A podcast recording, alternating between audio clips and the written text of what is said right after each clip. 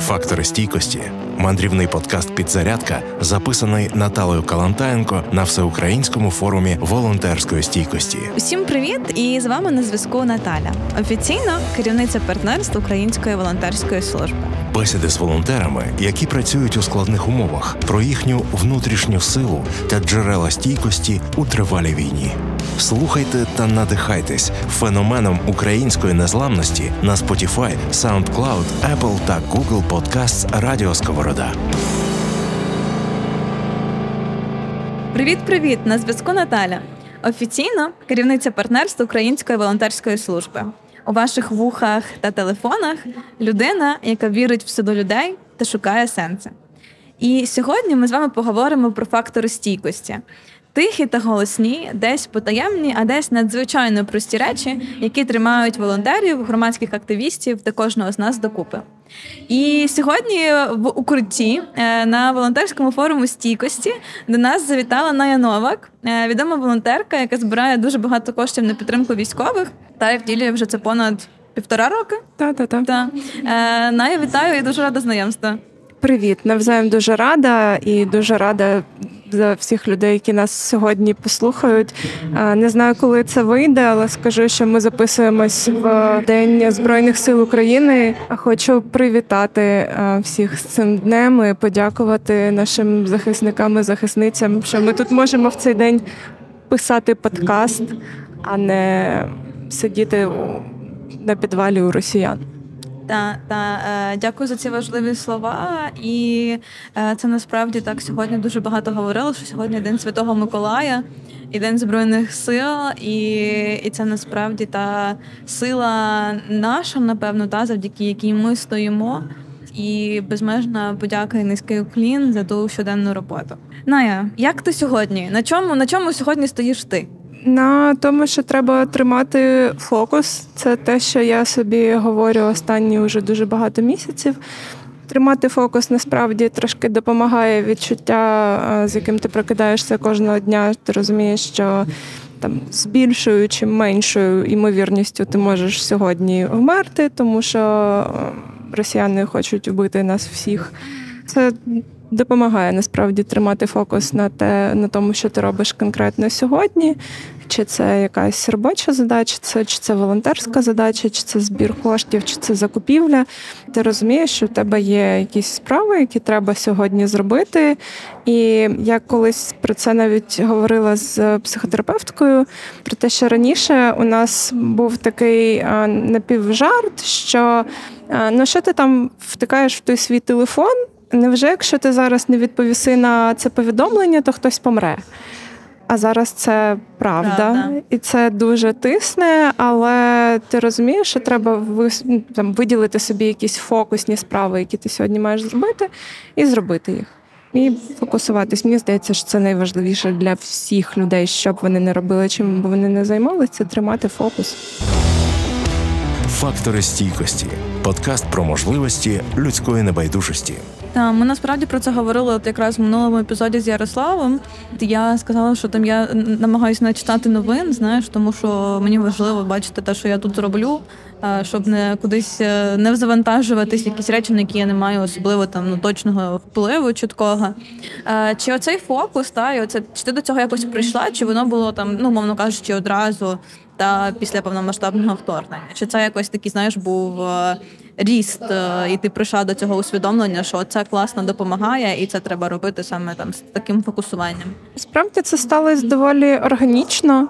Тому що спочатку відсіялись якісь такі розваги, які по суті нічого тобі не приносять, ніяк тебе не відновлюють. Ну просто тому, що на них не було часу. Потім, коли почали саме волонтерити, було дуже багато різних запитів від різних підрозділів. Е, ми в якийсь момент е, так з командою поговорили, зрозуміли, що ну, ми не зможемо допомогти абсолютно всім закрити всі запити і розібратись в усіх сферах, які потрібні там нашому війську. Тому ми умовно поділили зону відповідальності, хто е, яким типом майна займається і в ньому розбирається. Ми це все поділили, сфокусувались. Ми виділили там кілька прям постійних підрозділів, які ми ці там запити закриваємо регулярно і робимо так, що вони не сидять жодного тижня без дрона і не змушені ходити в пішу розвідку, тому що у них немає на чому летіти.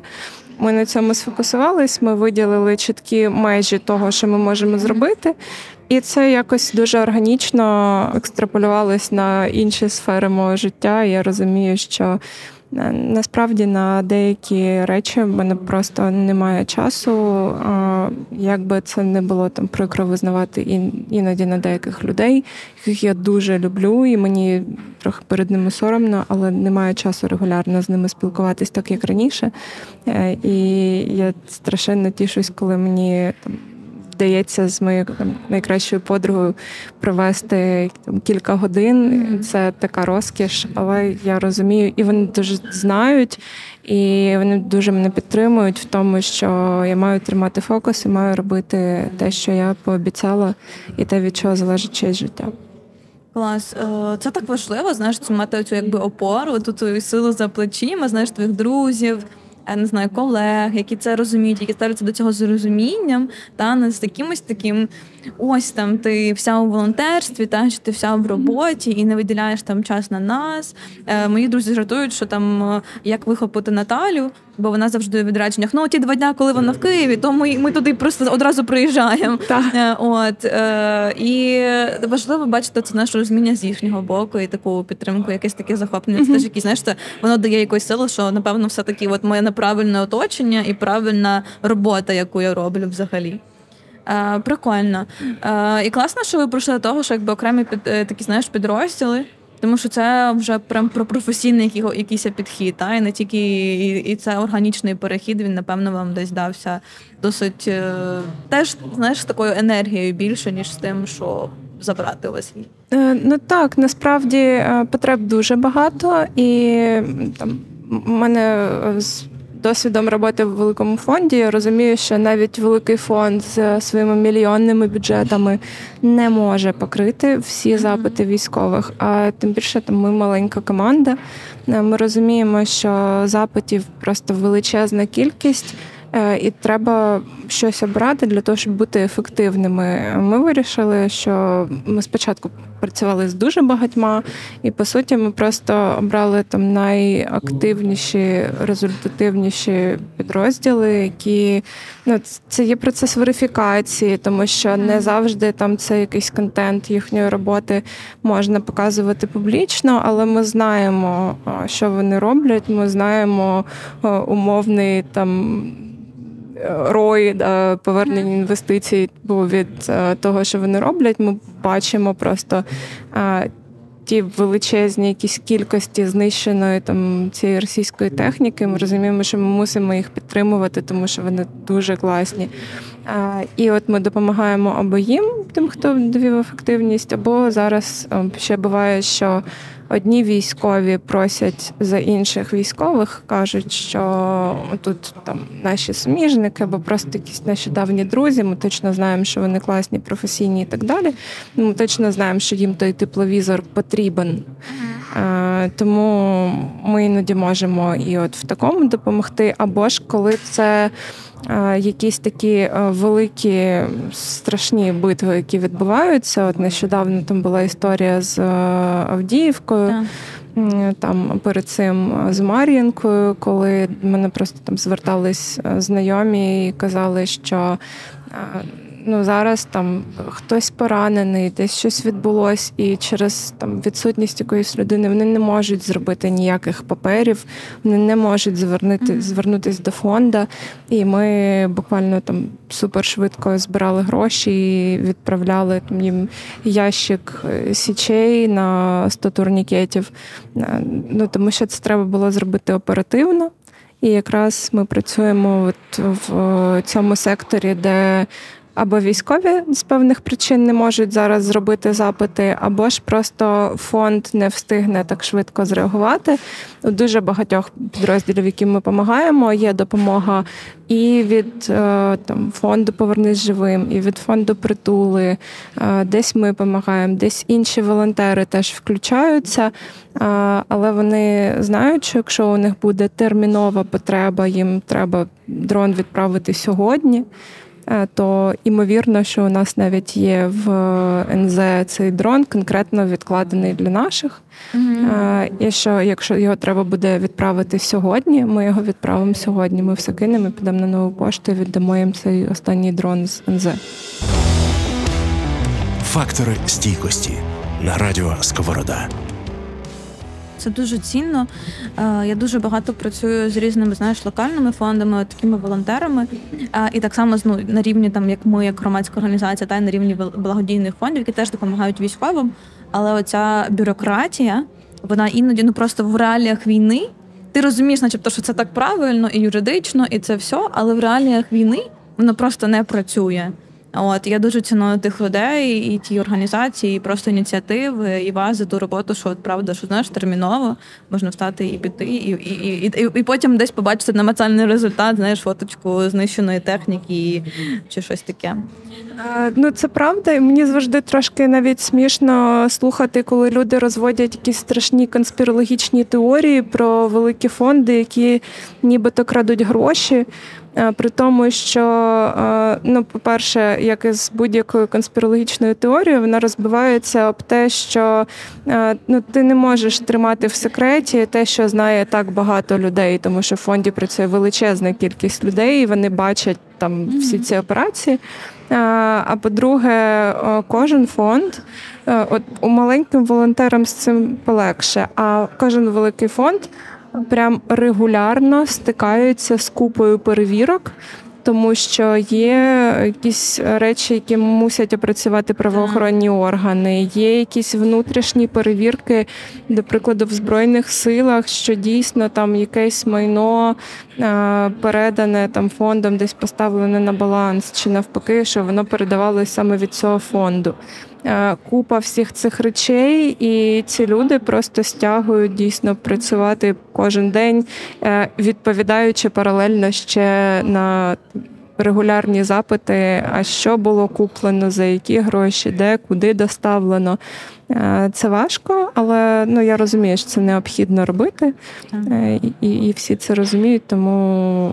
Ну, сила насправді в єдності, в тому, що кожен працює в рамках там того формату, який він так, брав. Та і в розумінні цього. Тобто, знаєш, не не навпаки, коли ми будемо критикувати.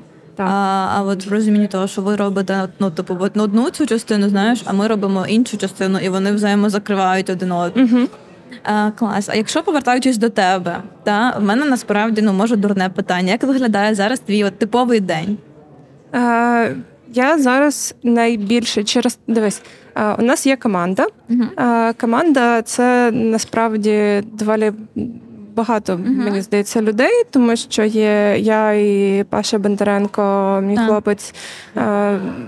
Ми такі найбільш публічні в нашій всій команді, але насправді є ще люди. Е, є е, Ліля Пашина мама, яка дуже класний медик, е, вона медик Майдану. Uh-huh. Вона дуже довго працювала в головному клінічному військовому госпіталі, волонтерила, не працювала, волонтерила. І потім, власне, вона теж. Почала займатися питаннями тактичної медицини, працювала теж в фонді притули.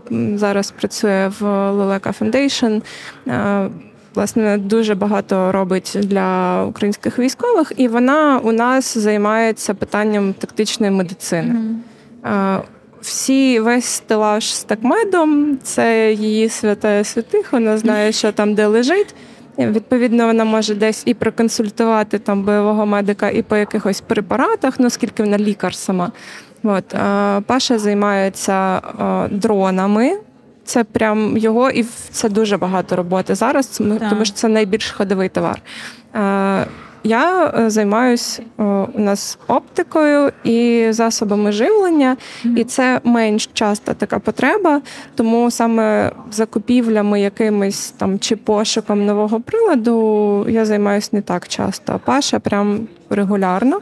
От і е, крім того, у нас є команда, яка власне займається там закупівлями в Європі, якщо ми закуповуємо товар там.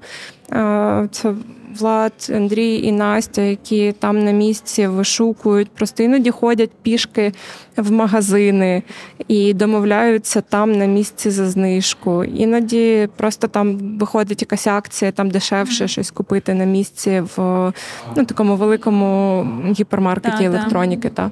Е, Іноді вони там просто щось на на eBay рубляться за якісь е, мавіки бушні з дуже маленьким нальотом. Е, І ми можемо там дрон, який умовно коштує там 2 чимось тисячі євро, купити за півтори і зекономити дуже багато грошей. І між нами всіма є ще така ланка, як Остап Мачинський, е, який керівник ректора, керівник офісу ректора УКУ, який виступає нашою логістичною ланкою у Львові. І коли наші друзі їдуть там з Європи щось привозять, вони привозять це Остапові. Остап уже е, далі по Україні це пересилає нам. Е, і по суті, у кожного є якась своя роль. А найбільш важливий наш день це зазвичай понеділок, коли ми публікуємо табличку в Твіттері і в інстаграмі з потребами на цей тиждень. Ми пишемо, скільки у нас грошей вже є, тому що люди кидають між зборами теж і набігає якась сума. І ми кажемо, до прикладу, у нас вже є 30%, залишилось де зібрати там мовні 180 тисяч гривень. Постимо реквізити. І оце такий дуже важкий день, тому що понеділок це щогодинний апдейт, тому що для зручності людей, які донатять з е, дуже різних місць, міст і країн. Е, у нас є всі можливі реквізити. У мене є карта Моно, окремо волонтерська, карта привату, карта в доларах, карта в євро, PayPal, дуже багато всього. Е, так само у Паші це все крім моно, але ще з криптогаманцем. Uh-huh. І нам буквально доводиться щогодини вносити е, донати по всіх рахунках, щоб розуміти актуальний статус. І на понеділок я собі зараз. На щастя, у мене є така можливість. Не планую нічого з робочих задач, тому що я знаю, що мені треба вести цей збір. От, а якщо ж це е, не понеділок, там не вівторок, а день, коли ми вже закрили збір, е, то в принципі я підлаштовуюсь більше під Пашу, тому що оскільки він у нас головний по дронах, е, то від його графіку все залежить. Буває, що я просто залишаюсь вдома, там планую якісь комунікації, або займаюся своєю роботою. Буває, що я їду там разом з ним або після нього в офіс наш, він же склад е, на Подолі. Багатьох так. працює зараз. От. А там залежить все від того, що треба забрати, привезти, забрати з ремонту, чи приїжджає хтось з військових раптом в відпустку чи відрядження і може заїхати. І тут ми час не обираємо, а мусимо дуже швидко підлаштуватись. І по суті, всі інші дні такі більш хаотичні. Виділяєш собі на кожен день якісь справи, які треба зробити обов'язково. Якщо роб... фокус. Так, якщо робиш їх всі, то добре. Фактори стійкості з Наталею Калантаєнко. Е, клас, а чи вдається? Ну тобто я розумію, знаєш, цю навантаженість, цю купу робочих задач. Чи вдається знайти якусь таку можливість цінну, не знаю, 30 хвилин годину на себе? А, Щось таке, щоб знаєш, тебе так. підтримало в цьому дні. А, Так, насправді ну, бувають дні, коли прям несеться, нічого не встигаєш, але в принципі ми вже так довго в цьому, що можна вибудувати якусь рутину. Е, і е, я дуже люблю готувати, тому я стараюсь нам щось смачненьке приготувати. Це ну ніколи не там страви, які треба готувати 4 години, е, але мовно там якось покреативити і там півгодини провести на кухні і ще там на годину поставити це все в духовку і просто залишити пектись.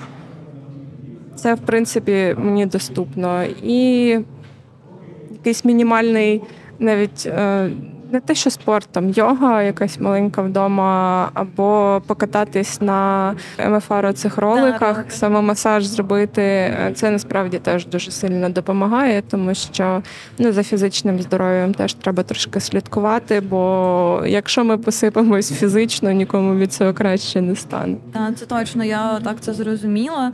Якийсь момент е, теж про фізичний стан, тому що е, за цими робочими задачами, за купою запитів, ще чогось там. Е, Я пам'ятаю, коли була там Каховська ГЕС, я три дні просто безвилазно сиділа в ноутбуці, координувала наших волонтерів там. Я просто в якийсь момент встала, я розумію, що я через те, що я нічого не їла, не пила, нічого не робила, я просто падаю в обморок і кажу, ні, ні, ні, ні, ні, мені треба там їм гроші шукати, щось для них робити. Тому треба себе в цьому берегти. Е, Дякую, дякую за відповідь. Я насправді захоплююсь людьми, які люблять готувати, бо я ненавиджу, не вмію то робити. Знаєш, я максимум на що я спроможна, це якісь вареники з Галі Балованої і салат з авокадо собі скришити, знаєш, типу ввечері. І якщо то є, то взагалі супер. Але це прям класно, коли ти від цього відчуваєш кайф. Я люблю, да. Для мене це така творчість. Клас, клас. Е, чудово. Скажи, чи от якщо відслідкувати та ці два роки, ну тобто вони були різними, та тобто були якісь більш умовно кажучи, ну спокійних періодів в нас точно не, було, знаєш, таких е, рівноважених. Е, але були прям кризові штуки, та тобто там Каховка, Авдіївка, Мар'їнка, ну тобто та якісь постійні е, більш напряжні дні, та й періоди були е, більш спокійні. Чи був якийсь переломний момент для тебе? От якісь пам'ятаєш чи ситуації, в якому там ти десь або себе зрозуміла більше, або зрозуміла якусь там переосмислила щось для себе, чи було щось таке, що сходить на думку? Мені здається, що це було безпосередньо саме 24 лютого, тому що ну, війна, то, звісно, почалась в 2014 році, але вона тоді почалась дуже локально і, по суті, мені особисто нічого не загрожувало. Е, 24 лютого був такий цікавий період, тому що перед тим ми всі дуже багато готувались. Боже, коли почула це в інтерв'ю на Ріману, е, що ви готувалися, я така думаю, боже, це я були такі люди. Знаєш, я прям така сижу, думаю, блін. Чим я? Знаєш, е, де я була взагалі? Чого я такого не робила? Це було прям класно. Е, Ми готувалися. Мене ще на колишній роботі ми розробляли різні сценарії, що ми будемо робити. Е, Мені до останнього, звісно, хотілося вірити в просто загострення на сході, хоча не можна так говорити, тому що це трошки цинічно по відношенню до всіх тих людей, які там. Але я думала, що більшого нічого не буде. І коли ми просто і ми розробляли в тому числі там і плани евакуації для співробітників. І в якийсь момент е, я ж думала, що ну мені теж треба над різними варіантами подумати, може за кордон, може десь просто в західніші регіони України. Е, 24 числа ми прокинулись. е, Почули всі ці вибухи, і я просто в один момент зрозуміла, що я нікуди не поїду. Е, Треба знайти десь тут. Е, Ну, ми знали, власне, яке у нас буде безпечне місце тут, де можна залишитись і робити щось корисне. Але жодного моменту, коли вже там російські танки стояли під Києвом, е, я зрозуміла себе, я зрозуміла, що от особисто у мене немає реакції, що а може все ж таки кудись піти. Хоча е, регулярно там знали всі апдейти, і Паша говорив нам про те, що. Так, значить, якщо вони заходять з того боку, то ми по такому то маршруту виходимо, йдемо туди-то. А, Але насправді бажання це зробити, якось перестрахуватись, виїхати, вийти і так далі ніколи не було. І я зрозуміла, що в стресовій ситуації в мене реакція бий, а не біжи. Е, І це так дивно, тому що я по життю така доволі обережна людина, я десь перестраховуюсь. А, а тут виявилось, у мене було дві ситуації, коли три, коли я опинялась прямо в ситуації загрози життю, дуже стресовій. Е, І я завжди прям діяла ось таким чином, і я так трошки собою аж почала пишатись. Хоча е, ну насправді це просто фізіологічна реакція, вона закладена, і тут немає ніякої моєї заслуги, просто це тип такої нервової системи.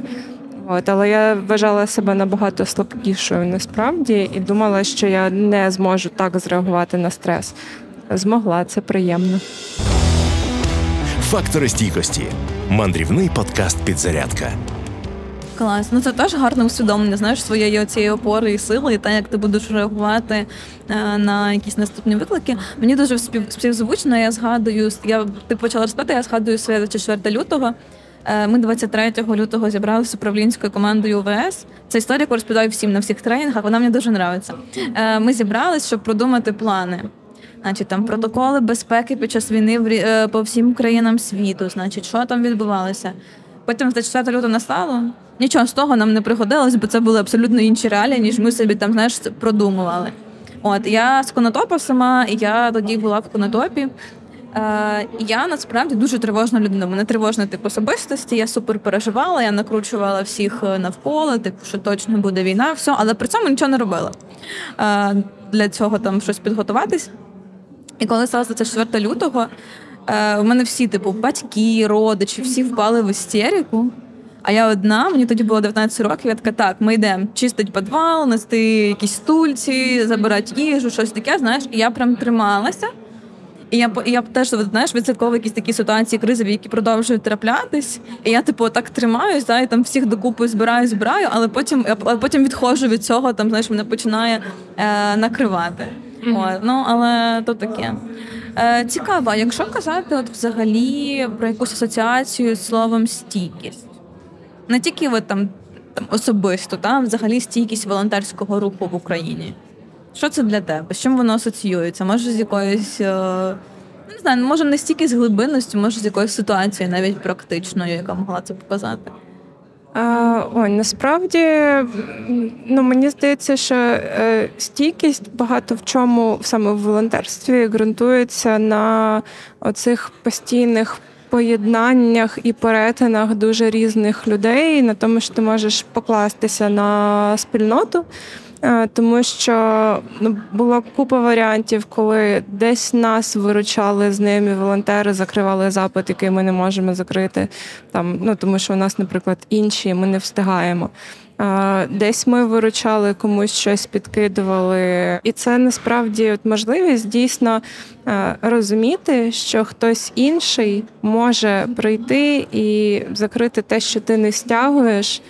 І це можливість поговорити просто навіть з цими людьми, тому що ну, у мене дуже змінилось коло спілкування, тому що дуже багато зараз військові волонтери. Е, і ну, військові все ж таки живуть в трошки іншому світі, і я розумію, що ну, ми може їх розуміємо там середньостатистичний волонтер, їх розуміє краще, ніж середньостатистичний прям цивільний цивільний. Але це все дуже індивідуально. Зрозуміло, що це середня температура по палаті, але насправді все дуже індивідуально. Але от інші волонтери. Це прям така бульбашка людей, які розуміють, в чому ти живеш, і мені здається, що якраз спілкуватись, радитись, обмінюватись досвідом і просто вислухати одне одного це одна з один з аспектів, який дає нам саме стійкість і таку стабільність на довгий час. Вмикай фактори стійкості, коли сідає батарейка. Так, це точно. Це насправді те, що дуже сильно тримає. Я коли от поспілкуюся з нашими волонтерами з прифронтових чи з окупації, вона найбільше мріє їх побачити, обійняти, знаєш, тому що хочеться оці якоїсь такої не знаю, людської, людського доторку і розуміння, і десь розуміння того, що е, тебе зловлять. Ну тобто, маєш, ми цим починали, це так цікаво, бо ми з цим починали з тим, що та оці сфери, там великі благодійні фонди, маленькі ініціативи, та всі розуміють свою роботу і взаємодопомагають один одному, та взаємозакриваючи якісь там певні проколи і штуки. І ми повернулися до цього, але вже більш напевно і в людській, і в волонтерській сфері теж. Та коли ми говоримо про знову ж таки це взаєморозуміння і підтримку, яка супер важлива. Клас, е, я тобі насправді дуже дякую за сьогоднішню розмову. Мені було дуже цінно поговорити. Е, чи є якісь такі побажання про стійкість для наших слухачів сьогодні від тебе? Я це говорю всім і завжди. Що треба тримати фокус, і причому в усіх сферах, щоб ви не робили, е, піклуватись про своє здоров'я по можливості, коли немає обстрілів і є змога нормально спати, то спати. Я нещодавно, до речі, е, прочитала е, книжку, коли я нарешті висплюся. О, теж хочу. Вона прекрасна. Ольга Маслова, просто, мабуть, моя улюблена популяризаторка науки з галузі біології. І книжка прекрасна, тому що вона справді допомагає краще зрозуміти себе, свій е, тип. Вона руйнує дуже багато міфів, е, і вона вчить тебе вибудувати графік, в якому ти будеш максимально ефективним. От я раджу людям е, нарешті навчитись спати так, щоб висипатись. Це можна зробити. По-друге, тримати да фокус, і незалежно від того, чи ви волонтерите, чи ви просто працюєте на своїй роботі, пам'ятати яка у вас ключова мета і яка у вас ціль на сьогоднішній день. Рухатись до неї стабільно, повільно, маленькими нехай кроками, але не розпрошуватись і не давати просто інформаційним якимось впливам вибити з вас з колії, тому що пам'ятайте, що багато Е, цих інформаційних хвиль е, збурюють самі росіяни, якраз для того, щоб нас розхитати і позбавити цієї стійкості, за яку ми тут сьогодні прийшли говорити і ділитись досвідом, і її плекати в собі. Клас, дякую. Це дуже важлива порада для мене, як для людини, яка сьогодні поспала три години. Е, от, і е, дуже насправді нормально себе почувала. Я то, напевно, кава в ранкова просто спрацювала. Дуже У вас великий навчити. день сьогодні. Так, так, але дуже хочу навчитись нормально спати. Бо в мене то як я вже звикла до тривог, в мене ковдер спеціальна, знаєш, типу, в мене кішка вже швидше йде в коридор, ніж я, просто по звуку тривоги, але все одно іноді там відчуваю, що там. Хочеться просто нормально віддіспатись. Чого і всім бажаємо. І зустрінемось в наступному епізоді. Па-па. Фактори стійкості. Мандрівний подкаст Підзарядка записаний Наталою Калантаєнко на всеукраїнському форумі волонтерської стійкості. Усім привіт! І з вами на зв'язку Наталя, офіційно керівниця партнерства Української волонтерської служби. Бесіди з волонтерами, які працюють у складних умовах, про їхню внутрішню силу та джерела стійкості у тривалій війні. Слухайте та надихайтесь феноменом української незламності на Spotify, SoundCloud, Apple та Google Podcasts Радіо Сковорода.